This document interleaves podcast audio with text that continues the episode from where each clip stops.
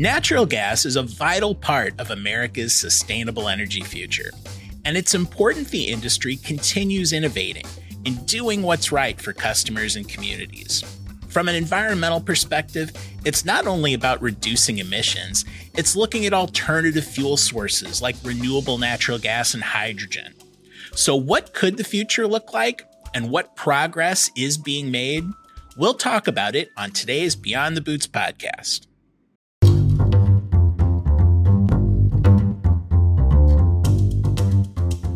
Thanks for listening to this latest episode of Beyond the Boots. I'm Jason Merrill. Today, we are talking about sustainability and work being done at Spire to meet our commitment to be a carbon neutral company by mid century. But first, it's our values moment, our opportunity to talk about our values of safety, inclusion, integrity, and drive. Our guest today is going to touch on our values through our Day for Good initiative. That gives all of us at Spire a paid eight hour day to volunteer at a nonprofit organization we're passionate about. And today we're going to be talking about Spire's recent sustainability report. And while our focus on the podcast today is really on the environmental piece, sustainability is not just about the environment. Another part of sustainability revolves around people and our commitment to our employees, our customers, and the communities we serve. These are some great numbers. In 2022, Spire had almost 1,500 employees support 132 community organizations across Alabama, Mississippi, Missouri, Texas, and Wyoming. And that was all part of Day for Good. And in total, employees volunteered more than 13,000 hours. 13,000. So, one of those community organizations we are proud to support is the Ronald McDonald House Charities of Kansas City. And to tell us about our activities there is Gary Coates. Gary is service supervisor in Western Missouri. Gary, thank you for joining us. Thank you for having me. Well, Gary, um, how long have you been at Spire? I've worked for Spire for 10 and a half years. Well, you've been here more than 10 years, and for the past five, you and others in the Kansas City area have volunteered at the Ronald McDonald House. What kind of work do you do there? Well, there's various tasks that they have us perform. It can range from window washing to power washing. There's some gardening involved, and there's even some meal prep that's delivered to the hospital to try and feed some of the patients and their families. Yeah, and I've I've seen photos, a lot of mulch, big mulch piles that you guys are spreading throughout there to make it look great. The biggest mulch pile I've ever seen in my life. Oh yeah, yeah. How, how do you define the largest mulch pile you've ever seen in your life? Imagine maybe what you could use to fill a dump truck and then just dump it on the ground and that's probably what we ran into the last time we were there. And after you were done, it was beautiful. I saw the before and after. Um, so when you think of our value of integrity, and and you taking time to to help the community in this way how does doing a day for good like that fit into our values at spire well when i think about integrity i feel like for spire to give back to the communities we serve is important because there are people in our community and there are customers in our community that struggle from time to time and for us to, if and when given those opportunities to alleviate some of those burdens, I think that's what Live Inspire is all about. Gary, I couldn't have said it better myself. Thank you for the values moment for joining us on the podcast today. Absolutely. Thank you for having me.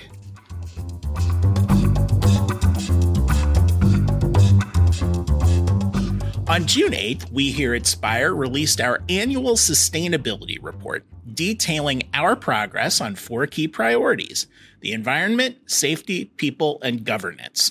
And when it comes to the environment, that's a huge focus for us. And the report highlights activities that are moving Spire toward becoming carbon neutral by mid century.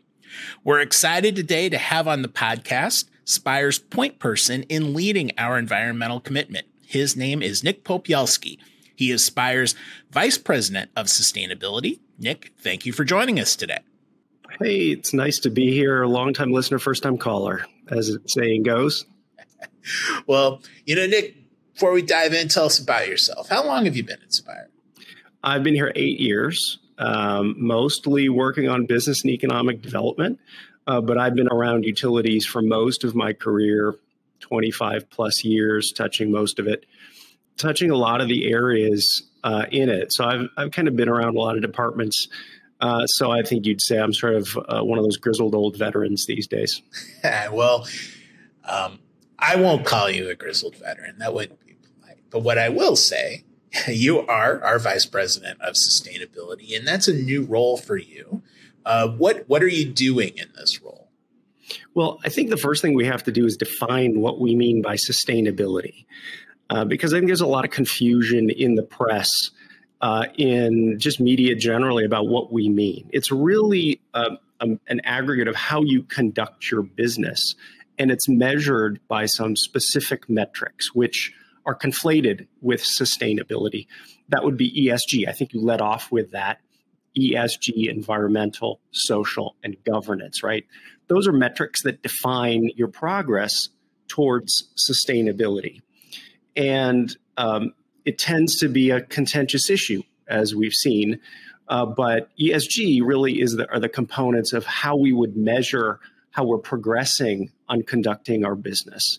What am I doing on it, right? So we've got some real uh, big, big buckets that we have to dig into that some of which we've been we've been doing for for a while now. Uh, I'd start off by just saying one of the things I have to do is uh, define a strategy for improving sustainability and those ESG metrics across the whole organization.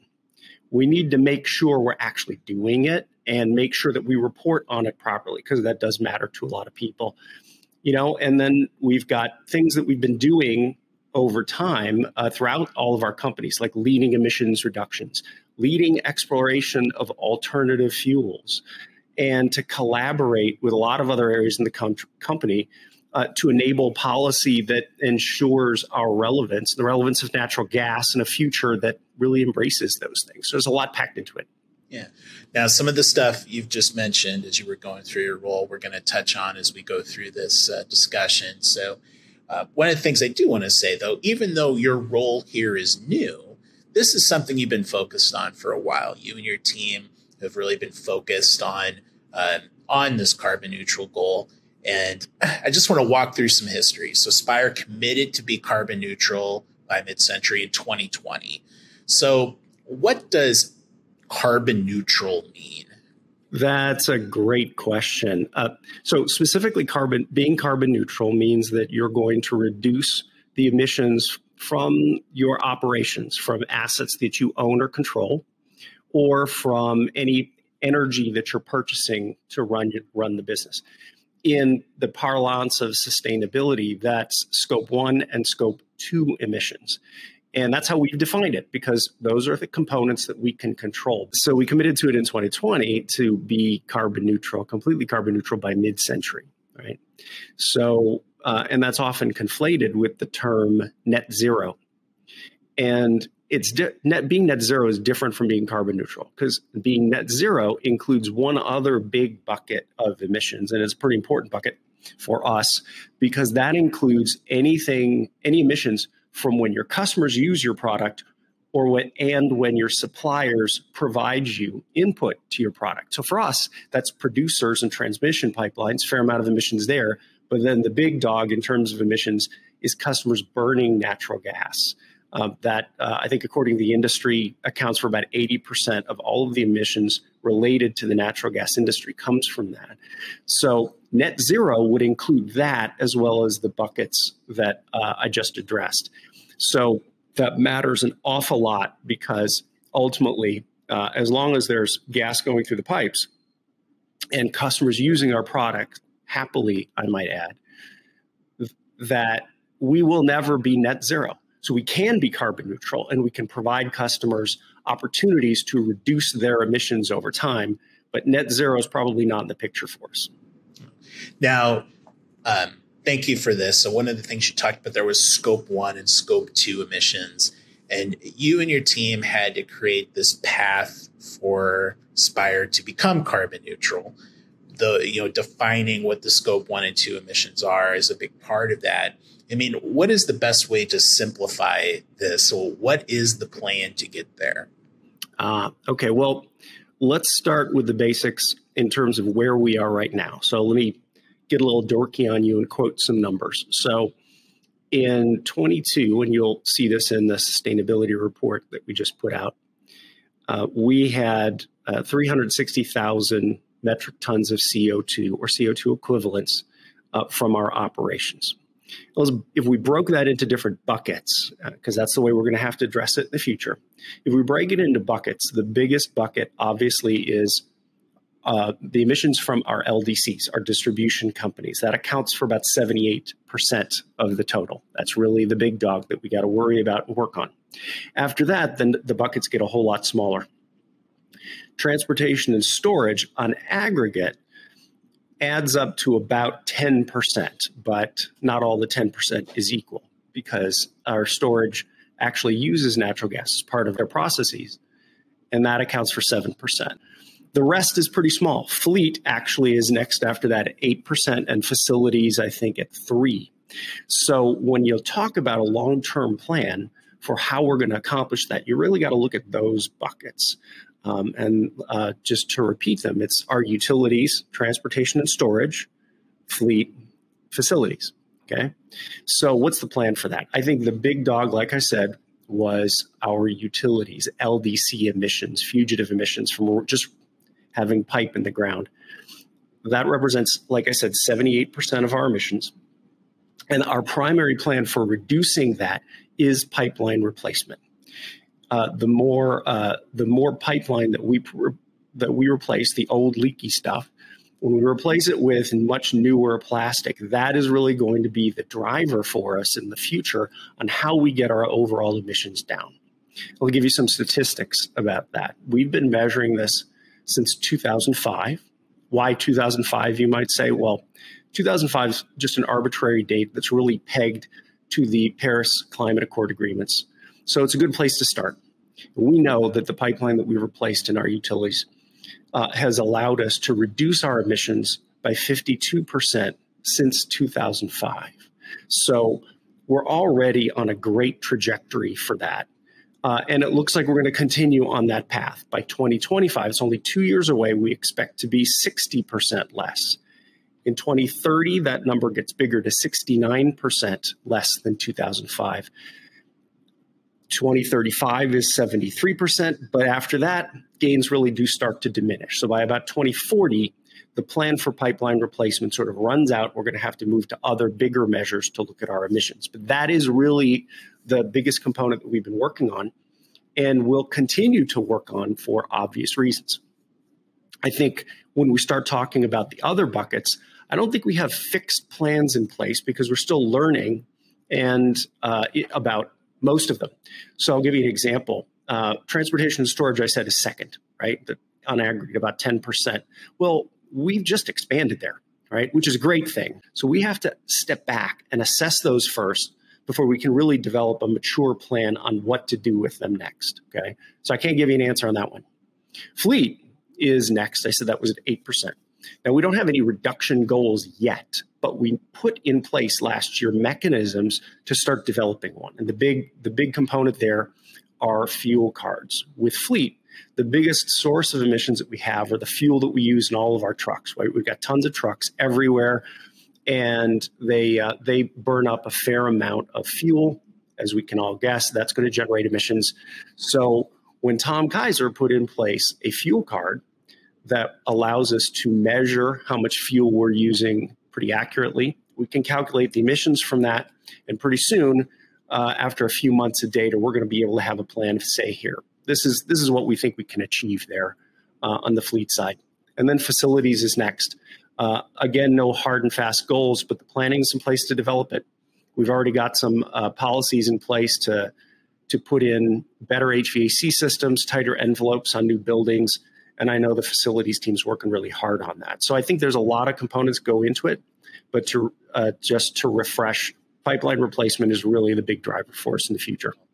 One of the things you mentioned earlier, you use the term alternative fuels, And I know you said that's part of your role moving forward, and that's something I uh, really wanted to talk with you about with renewable natural gas. And so it's biofuels that are coming from like a landfill, uh, agriculture, like a like from a swine farm or wastewater, and this is this is gas currently just going straight into the sky, and then instead of that, this is us harnessing it and fueling homes and businesses.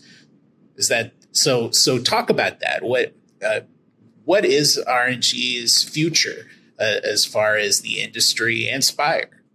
Well, I think that it uh, a lot of utilities have started to dig into it, but I just want to make sure that one additional thing on top of what you said. It was a great description, by the way.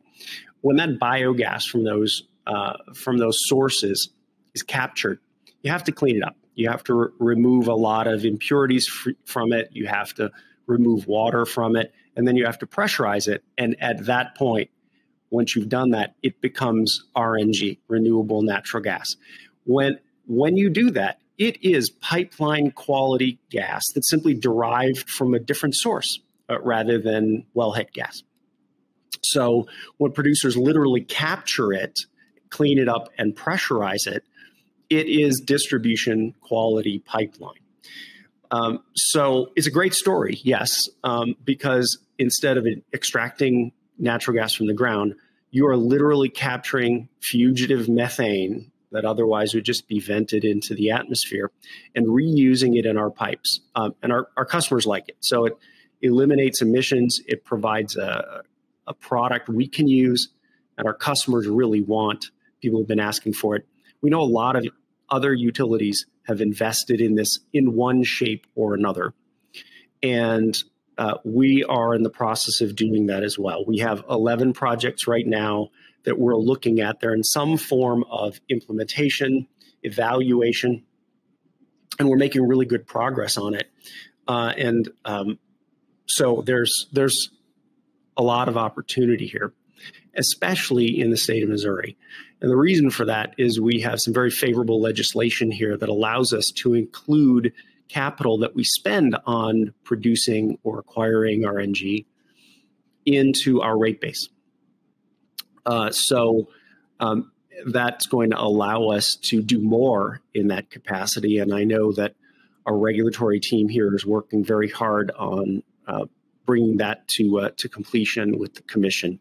So I think there's a lot of opportunity for us, and uh, the the industry's jumping on this uh, as well. So we need to be right there with them. With the carbon neutrality commitment, uh, you know other companies have their net zero pledges even though they're not interchangeable terms as we've learned earlier in the podcast. Here's so many companies making these pledges. Why is this so important? Well you know the, the first obvious one is that customers want it right? The world's really changed from the utilities in the past. Customers don't just want you to provide a great product. It's important to be reliable and affordable but they want to know how you're going about producing your product and delivering your service. It really matters to them. Just take a poll of your neighbors and ask them. Um, this now applies to energy as well as other companies.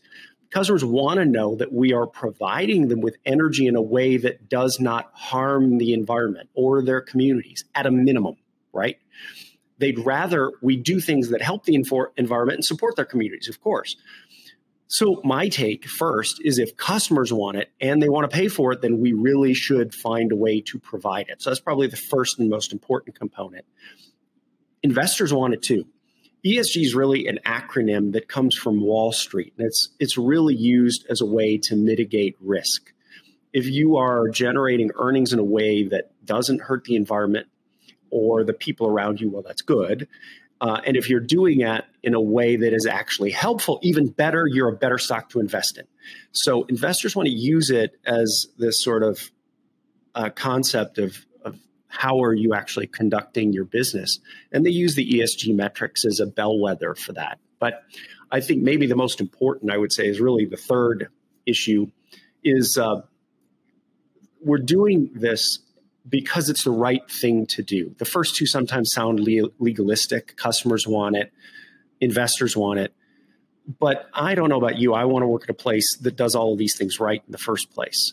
So so that I can be an advocate not just for natural gas, but I can be an advocate for how Spire delivers it.